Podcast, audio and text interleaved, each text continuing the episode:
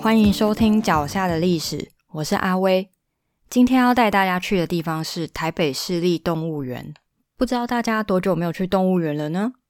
去年看到马来魔生小魔的新闻，突然发现小魔长得实在太可爱了。大家知道刚出生的小魔是长怎么样的吗？我也是那时候才发现，小魔跟魔妈妈长得超级不像。魔妈妈是黑色、白色色块分明。但是刚出生的小魔根本就是黑白版的小玉西瓜，所以我去了动物园想看真实版的小魔。在逛到动物园的教育中心的时候，里面有一个展览是介绍关于台北市立动物园的发展史，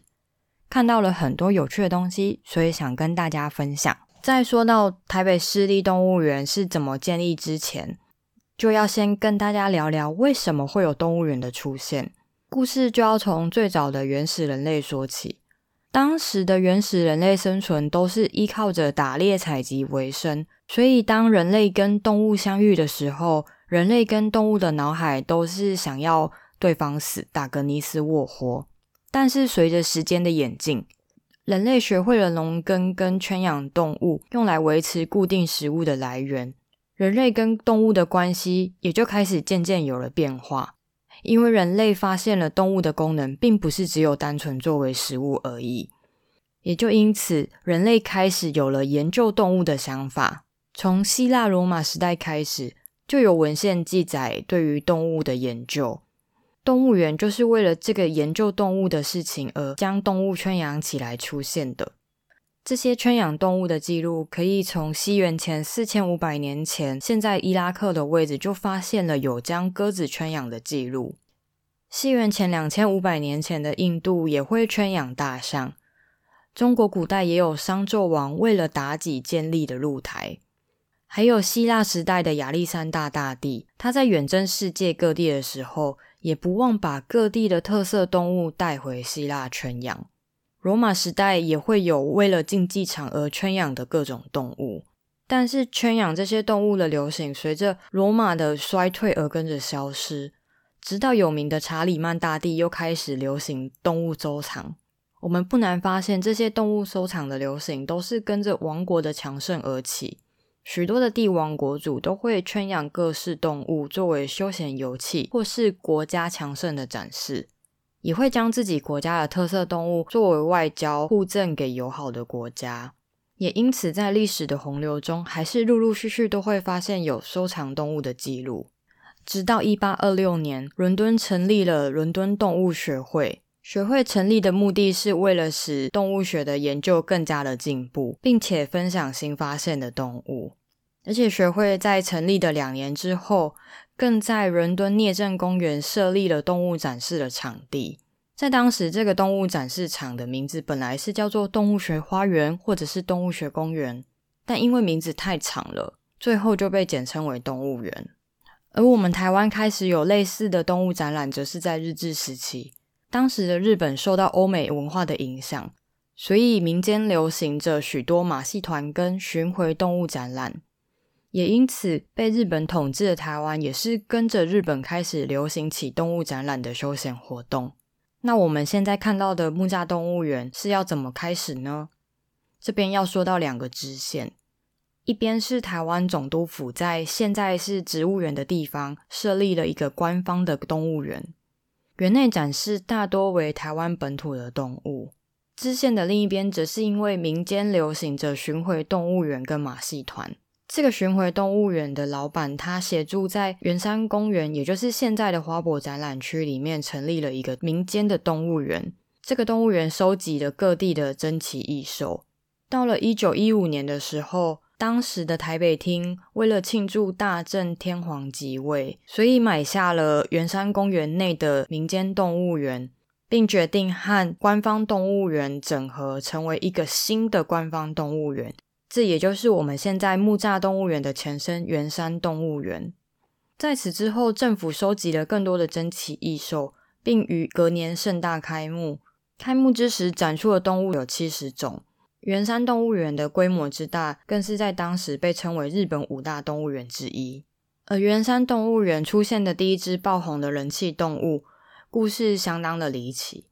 圆山动物园里面有一只印度蟒，他在四处游荡的时候，不小心误闯了隔壁邻居红毛猩猩的家。红毛猩猩为了捍卫家园，就跟蟒蛇打了起来。最后不敌蟒蛇威力，先是被勒死，又被蟒蛇生吞到肚子里面。直到来打扫的园丁发现了红毛猩猩不见之后，才惊觉旁边多了一只肚子跟球一样的蟒蛇。从此以后，这只蟒蛇生命大噪，大家都争相来看这只吃掉了红毛猩猩的蛇，也因此它成为了动物园的吸客机，连同带动了周边的商机。但是，可能是吃了猩猩之后，对蟒蛇的身体造成了伤害，这只蟒蛇在隔年就去世了。圆山动物园少了这么一个吸客机，相对的参观人数也就下降，使得动物园更加积极寻找有吸引力的动物。也因此，大象马小姐来到了圆山动物园了。说到马小姐，其实也有一个有趣的故事。相信大家一定听过儿歌《大象大象，你的鼻子怎么那么长》。这首儿歌其实是由第一个获得国际安徒生奖的日本诗人石田道雄所创作。创作当时已经是二战时期，带着儿子去参观上野动物园的石田道雄，看着空荡荡的相册所创作出的童诗。乍看之下，好像跟圆山动物园里面的大象马小姐没有关系。但是大家不知道的是，石田道雄曾经因为父母工作的关系来到台湾。他在台湾长大，直到二战时期才被征召入伍离开台湾。所以可以推测，石田道雄在创作这首诗的时候，脑海里面出现的会是他看到马小姐的惊鸿一瞥。最后要介绍当时日本第一的红毛猩猩一郎。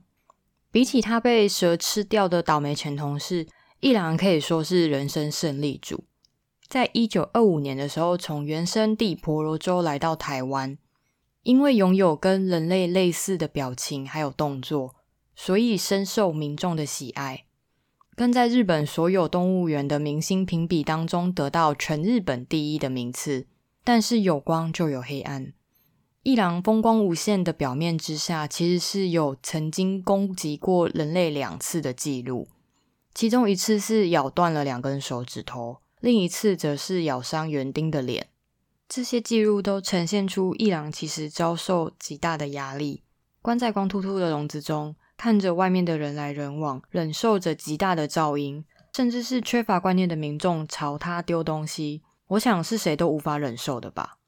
也因此，可以常常看到一郎出现身体摇晃的刻板行为。刻板行为就是动物为了应付长期处于焦虑、孤立、无聊所出现的自我封闭动作，而可能出现的行为有摇摆、转动脖子、绕圈圈、踱步，严重的时候甚至会自残。就连当时是日本第一的一郎都是这样的处境，我想更不用说其他动物的生活环境会是什么样的状况。但是不论如何，在当时台北市民的心中，动物园就是一个假日游玩的好去处。时间渐渐来到了一九四三年，日本袭击珍珠港的隔年，当时的日军遭受美军激烈反击的时期，位于前线的台湾开始受到了美国的轰炸。动物园园方因为害怕空袭时关着猛兽的栅栏毁损。具有攻击性的动物会逃出来伤人，因此开始下令处死具有攻击性的猛兽。有些动物是用电击，有些是用枪击，最后还将死去的动物皮骨留下来制作标本。由这些事情可以看出来，在各个国家战乱时期，为什么都会有处死动物的事件发生？一来是饲养动物会花费许多的经费。战乱时期的人类都吃不饱了，更何况是动物。二来是粮食不足的话，甚至会将动物作为粮食。最后就是担心猛兽因为炮火破坏围栏而逃出，进而伤人。这些状况都让我想到电影《园长夫人动物园的奇迹》。虽然电影的主题跟动物园其实没有什么太大的关系。但是剧中还是有几个场景是表现出战乱下的动物园是怎么样的光景，大家有兴趣还是可以去看一下。二战结束后，日本投降离开台湾，遭受战火肆虐的动物园只剩下三分之一的动物，参观的民众也不到之前的三分之一，而且当时还会发生参观的民众虐待动物的暴力行为。圆山动物园也就这样惨淡的经营着。曾经还发生过动物生病却没有钱治病的窘境。园方为了让动物园继续营运下去，想出了一个办法，那就是动物表演。我在教育中心里面有看到许多动物表演的历史资料。我看到了一个很有趣的表演名称，叫做“龙虎生死斗”。我怎么猜都猜不出来表演动物是什么。后来才看到，原来就是狐獴抓毒蛇。害我看完这个表演内容，很认真的去研究了一下丁满到底会不会抓蛇。大家猜猜看，答案是什么？其实丁满只是对毒液有点免疫而已，并没有真的像传说中一样，每次都会拿毒蛇作为主食。而且丁满还是有可能会因为抓毒蛇的过程中被毒蛇毒死，所以大家不要真心觉得养一只丁满就可以帮你抓毒蛇。丁满只会吃肥肥胖胖的小肉虫而已。当然还有其他比较可以直接知道到底是什么表演内容的表演，像是小狗算术、黑熊踩滚轮走绳索、猩猩溜冰、熊和狮子玩跷跷板、狮子跳火圈。还有一个我觉得比较特别的是猴子骑机车，而且这猴子骑的是挡车哦，它一骑就可以骑四十圈。但是其实这样对猴子应该是很大的负担，还好现在已经没有这样的表演了。不过大家还是可以去教育中心看一下以前动物表演的照片，里面甚至还有保存当时那只猴子骑的机车照片，看起来蛮冲击的。因为你很难想象这些大大小小的动物被教育要来做这么多违背它本性的事情。但是不论如何，动物园因为这些动物表演吸引许多民众前来参观，最后还是度过了经济上的难关。时间来到了一九五四年。动物园迎来了新的大型动物，就是我们大家小时候很常听到的林旺爷爷。如果大家小时候没有听过的话，那就听我说说看林旺爷爷的故事吧。其实林旺爷爷是以退伍军人的身份来到动物园的。最一开始，林旺爷爷并不叫林旺，而是叫阿美。阿美是日军麾下在缅甸运送军备的运输兵，而某次孙立人将军跟日军对战中。日军被孙将军打败了，也就收获了阿美这个得力助手。从此，阿美就跟着孙将军一路从缅甸来到了台湾的凤山军营，最后退伍之后来到了远山动物园。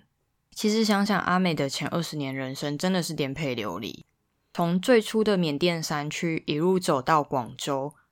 后来又从广州坐船来到高雄，最后又从高雄坐车来到了台北。这些路程真的不是我们能想象的辛苦。阿美来到圆山动物园之后，因为园方觉得这个名字太过女性化了，所以将阿美改成灵王，也就是森林之王的意思。但是来采访的记者却将灵王听成灵旺，因此灵旺这个名字就引用到现在了。林旺爷爷在来到动物园的时候，就跟一只叫做马兰的大象配对。这对有名的夫妻一直都是间谍情深，互相陪伴。在动物园从圆山搬迁到木栅的时候，还曾经发生过林旺爷爷跌落壕沟事件。因为当时的夜色昏暗，林旺爷爷将远方的大象电话亭误认成马兰，急匆匆的要跑出货柜跟马兰会合。但不小心跌到壕沟里面，不愿意出来。当时负责运送林旺爷爷的人灵机一动，把马兰放了出来。林旺爷爷看到马兰之后，才迅速的从壕沟爬出来，跟马兰团聚。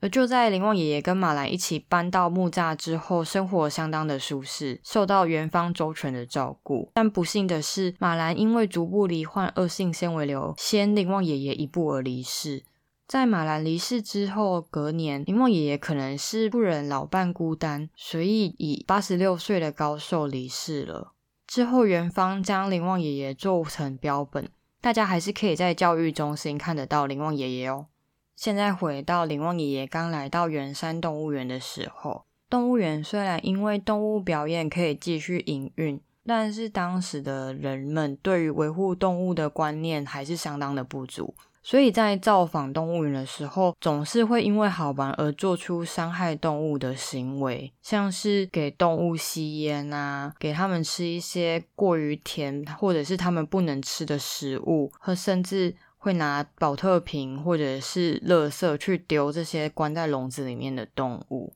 还曾经听说过有人在晚上的时候到动物园里面打猎，但因为没有野生动物保护法，所以其实拿这些人并没有办法。我在教育中心展示出的园长信箱，也有看到一些很让人啼笑皆非的民众信件，其中是一个眼睛不好的民众。我不是在骂他，他是真的生理上的眼睛不好。这位民众不知道哪里听到了偏方提到说乌龟的尿液可以改善眼睛的状况。所以写信询问园长是否可以提供乌龟的尿液给他改善眼睛。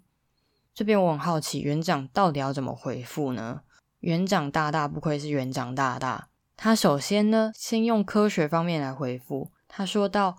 乌龟尿液可以改善眼睛视力这件事情，其实并没有办法证实的。接下来又提到，更何况乌龟养在池子里面要收集尿液是很困难的事情。我想那位民众应该是知道这件事情是不可能达成的吧。还有一个国小的小朋友写信说道，他家有一只印尼的猴子，现在长大了，因为没有伴，很寂寞，盼望有一位英俊潇洒的先生作伴。询问园长是否可以做媒，介绍一位如意郎君给他家的小猴子。小朋友愿意打开小铺满跟园长买一只，或是借给他，直到生出小猴子再还给园长。这边园长大大的回复就是。小朋友很高兴，你一定是一个爱护动物的小朋友。但是动物园的动物是政府的财产，并不能卖给你。就算要借，也要通过议会的同意。我想园长先生收到这些信，应该是喜忧参半吧。一方面高兴大家对于动物有很大的兴趣，不论是实用性还是教育性；但是一方面又很担忧大家对于动物的观念实在是不是很恰当。那这边我顺道一提，野生动物保护法其实是一直到西元的一九八九年的六月才公布的，所以我们可以想象，当时大家对于动物的保护是没有很普及的观念的。随着时代的进步，远山动物园的动物越来越多了，动物们长期居住在狭窄的空间，其实是遭受极大的压力，再加上圆山动物园接近松山机场。飞机起降的噪音也很容易让动物遭受惊吓，因此台北市政府决定在木栅规划一个比圆山动物园更大的动物园。所以，我们现在看到的木栅动物园，也就在一九八六年的时候正式开幕。而当时为了庆祝木栅动物园的开幕，甚至还举办了一个动物搬迁大游行，有二十辆装着动物的专车从圆山出发，前往木栅。前方有宪兵开道护送，沿途有三十万的民众夹道围观，这样的盛况可能是我们现在所无法想象的吧。这边就要说到动物园搬迁的一大推手王光平园长。王园长在一九七三年接掌动物园之后，开始努力的推动动物园的改革，并且于一九七八年终止了长期的动物表演。这样的终止表演，也就意味着动物园的定位改变。王园长想要将动物园从原本的娱乐性质演变成研究教育性质，为了给动物们更好的生活品质，所以才会推动了1986年的动物园搬迁，并且王园长也设计了现在木栅动物园的开放式展区设计。所以说，我们现在去动物园很常看不到动物设计，都是因为王园长做到看不到动物。在动物园搬迁之后。曾经引来许多民众看不到动物的抱怨，这当然是跟之前圆山动物园做比较。毕竟之前的动物们都是明晃晃的关在笼子里，无处可躲，每天只能面对参观的民众。但是现在开放式展区的设计会偏更偏向动物们它的原生产地，甚至湿度、温度都会考量到。所以说，我们如果去动物园看不到动物的时候，也不要太抱怨。因为这就跟你家猫咪有时候会莫名其妙找不到的道理是一样，它们就是躲在自己觉得很安心的地方休息嘛。但也不乏一些抱怨内容是考虑到动物园的设计不良，所以王园长开始跟国际接轨，并且派人去国外的动物园考察，或者是参加国际的研讨会。这些不断的学习都让动物园逐渐的进步。而就在木栅动物园逐渐步上轨道之际，王园长就在一九九二年的任期内离世。虽然王园长的离世让大家都感到很难过。但是，暂代园长的陈宝忠园长还是承接着王园长的精神，继续的带领着动物园往教育研究的方向走去，为动物们带来更大的福祉。最后，我想跟大家聊一下，从去年底到今年初，陆陆续续发生的一些动物离家出走事件。第一个离家出走的是小食蚁兽小红。他在二零二零年的九月一号，带着女儿红豆从穿山甲馆离开之后，就顺着旁边热带雨林区的水道，穿过带电的栅栏逃走了。馆方早上发现小红不见的时候，就开始寻找。当天下午，在穿过水道后面的涵洞找到了小红的女儿红豆。回到动物园的红豆是平安无事，但是大家依然担心还在外面流浪的妈妈小红。也因为担心小红在野外是无法自行生存的，所以园方发布了新闻，希望民众可以协寻。就在三个月后，有民众通报在深坑看到疑似小红的身影，园方出发寻找，在确定是小红之后，才终于结束了小红的野外求生旅程。回到园内的小红，在大家手忙脚乱的检查之后，虽然血糖跟体温都偏低。体重也少了一公斤，但大致上来说还是无碍。其实我觉得那一个看到小红的山友很厉害耶。老实说，是我我在野外看到有食蚁兽的当下，我真的可能没办法联想到是动物园失踪的小红，但是他还能够马上通报动物园，所以才能让大家可以找回小红。第二个离家出走的是石虎菲菲。在二零二零年的十一月二十二号，元芳在早上的时候发现菲菲消失在展场当中。经过查阅监视器之后，发现菲菲挖开了展场后面的假石头，那从那个假石头的后方空间离开了展区。因为菲菲是从野外救治回来，然后她因为受伤，所以有右后腿截肢的状况，所以元芳评估了一下菲菲的行为能力之后，认为她还是有可能还在园内的，所以元芳在他可能出现的地方设置诱捕笼。终于在十七天之后，菲菲出现在诱捕笼中。相较于小红，菲菲可能是因为离家出走的时间比较短，所以比较有活力。在被抓到的时候，还会向保育员出声威吓，所以大致上是无碍的。最后一个离家出走的是红猴南道，他在今年的三月十五号的时候，趁着保育员清洗红猴栏舍的时候，因为有另一只红猴意图想要逃脱蓝色。所以，保育员在将另一只红猴赶回蓝色的时候呢，南道就趁着保育员不注意的时候跑出去了笼子。园方在南道离家出走的当天，便开始在他可能出现的地方设置动态照相机跟诱捕笼。而三天后，园方的诱捕笼计划成效，才把南道找回来。找回来的南道看起来是活蹦乱跳，不过园方还是依照规定隔离南道，确认所有血液检查无碍，才把南道放回原本的展场。这三起动物离家出走事件引起了一些讨论，是关于动物园的管理跟设置是否需要更新。这三个离家出走事件其实意义上面来说是不大一样的。第一个小红的离家出走原因。我认为是因为热带雨林馆它是新成立的馆，而且它是一个开放式的展区，所以说馆方对于热带雨林馆的设置可能有一些疏漏，所以才会造成小红通过了有电的电网离开了动物园。第二个菲菲离家出走原因，我认为是因为石虎的展区可能有一点老旧了，所以才会造成假石头那么容易的就被菲菲给挖开。再来是南道的部分的话，可能则是人为疏失，所以这三个其实是不一样的意义。但不论如何，动物园一定会努力检讨改进的啦。就让我们慢慢观察吧。但是我还是真的觉得小红离家出走很神秘，为什么电网对小红没有什么影响呢？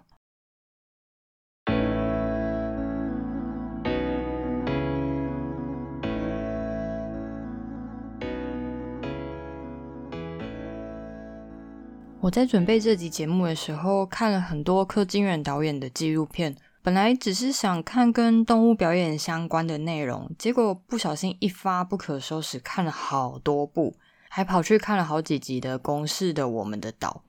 当然，呃，跟这集节目比较相关的，其实是有两部柯金远导演的片啦，一个叫做《摆荡》，一个叫做《天堂路》。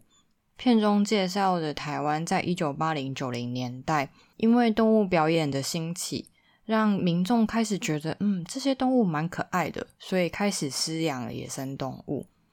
首先是台湾猕猴受害，之后更有人开始饲养着红毛猩猩，还有电视节目以红毛猩猩为助理主持，这更加剧了大家对于红毛猩猩的喜爱。更而让商人开始走私红毛猩猩进来台湾贩卖，但是很多人的饲养却因为不当的饲养，造成红毛猩猩的死亡。这件事情虽然最后促成了野生动物保护法，还是有很多饲养红毛猩猩的乱象发生。像是片中有记录到，就是红毛猩猩逃走大闹街头啊，然后也有因为长期喂养不当的食物，像是。甜的啊，然后或者是啤酒啊，让红毛猩猩一只母的红毛猩猩本来应该要是比公红毛猩猩的体型还要小，但是这只母红毛猩猩被喂养到后来，它比正常的公红毛猩猩还要大只，这样其实是大大的影响到这只红毛猩猩的正常生活。也有红毛猩猩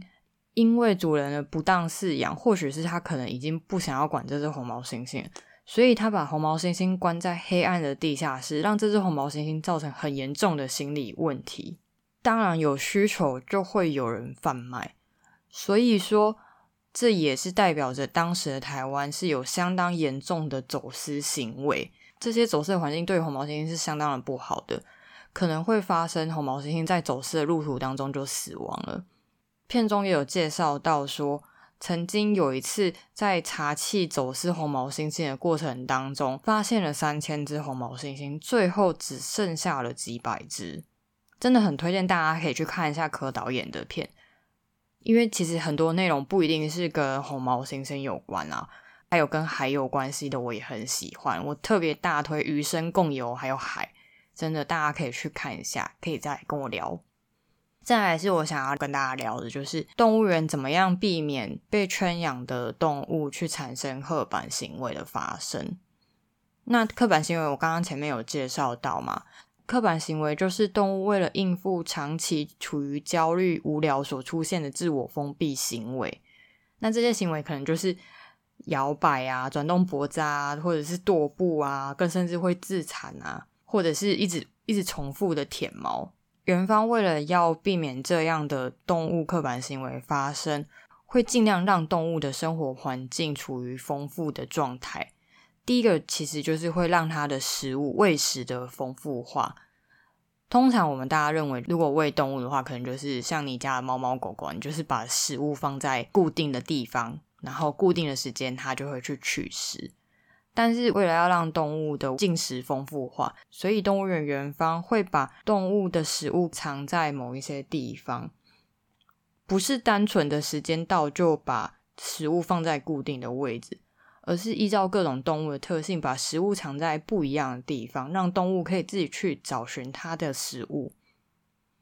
比如说，把食物放在保特瓶里面，让红毛猩猩自己想办法取得食物。这样就可以观察到，红毛猩猩有的会转开瓶盖，有的会直接把保特瓶咬破，或者是使用工具去取得他们所需要的食物。丰富化还有一种是让他们的环境更丰富，像我们常常可以看到大象的展区里面会有一些树枝啊或轮胎啊，那不是他们懒惰去清，而是这些放置在展区的轮胎或树枝都是要让大象可以。去滚那些轮胎，或者是把那个树枝卷起来玩。我有看到在老虎的展区加装消防水袋编织的球，让老虎咬；或是台湾黑熊的展区会有溜滑梯跟轮胎，这些都是让动物们能够在它的生活环境当中有不一样的变化，进而去产生他们去探索的兴趣。还有一种方法，其实是。将动物做混养。像如果我们去到热带雨林区的话，就可以看到黑冠松鼠猴、大食蚁兽跟水豚在同一个地方。我去动物园的时候，曾经还目击到黑冠松鼠猴偷吃水豚食物的状况。还有像是教育中心前面的长臂猿，其实是跟山羌混养的。我觉得猿猴类的动物真的都蛮屁孩的，因为我也看过长臂猿在跟山羌抢食物。最后是想要提一下动物园对于台湾本土动物的保育，就从我们大家最常听到的梅花鹿开始说起吧。西元一九六九年的时候，台湾梅花鹿在野外曾经绝迹过，但是因为大众在意识到这件事情的发生之后，便开始努力的想办法要富裕野外的梅花鹿。所以在一九八六年的时候，台北市立动物园参加了台湾梅花鹿的富裕计划，把二十二只纯种梅花鹿放到垦丁国家公园里面去野放。所以目前垦丁国家公园里面其实是都看得到野生梅花鹿的踪迹，这就是对于动物保育的成功案例。除了梅花鹿之外，我看到的保育重点动物就是前面提到的石虎。还有欧亚水獭、台北赤蛙、穿山甲跟台湾黑熊，这些动物都是需要大家关注的。不过，我想特别提一下欧亚水獭。其实我一直都有在关注台北市立动物园的 YouTube 频道，但我一开始为什么会去关注这个 YouTube 频道，就是因为欧亚水獭。欧亚水獭真的很可爱，可是很可惜的是，台湾早期本来也是有欧亚水獭分布的。但是因为后来慢慢渐渐的城市化，开始水域的改变，更甚至有皮草猎人的盛行，所以导致欧亚水獭在台湾从此消失了。现在只剩下金门有两百多只的分布而已。所以动物园有在写对欧亚水獭保育的部分。目前动物园可以看到的欧亚水獭有四只，都是因为野生动物收容救伤计划从金门来到台湾。而且他们也都已经在动物园繁衍下一代，但不论如何，还是要跟大家说，要好好保育我们的环境，这样才不会让那些可爱的小动物因为我们而消失了。好吧，今天的节目就到这边了，谢谢大家的收听。如果大家对于我讲内容有什么想要跟我分享，或者是想要纠正我有什么错误的话呢，都欢迎大家到 IG 跟我分享，谢谢。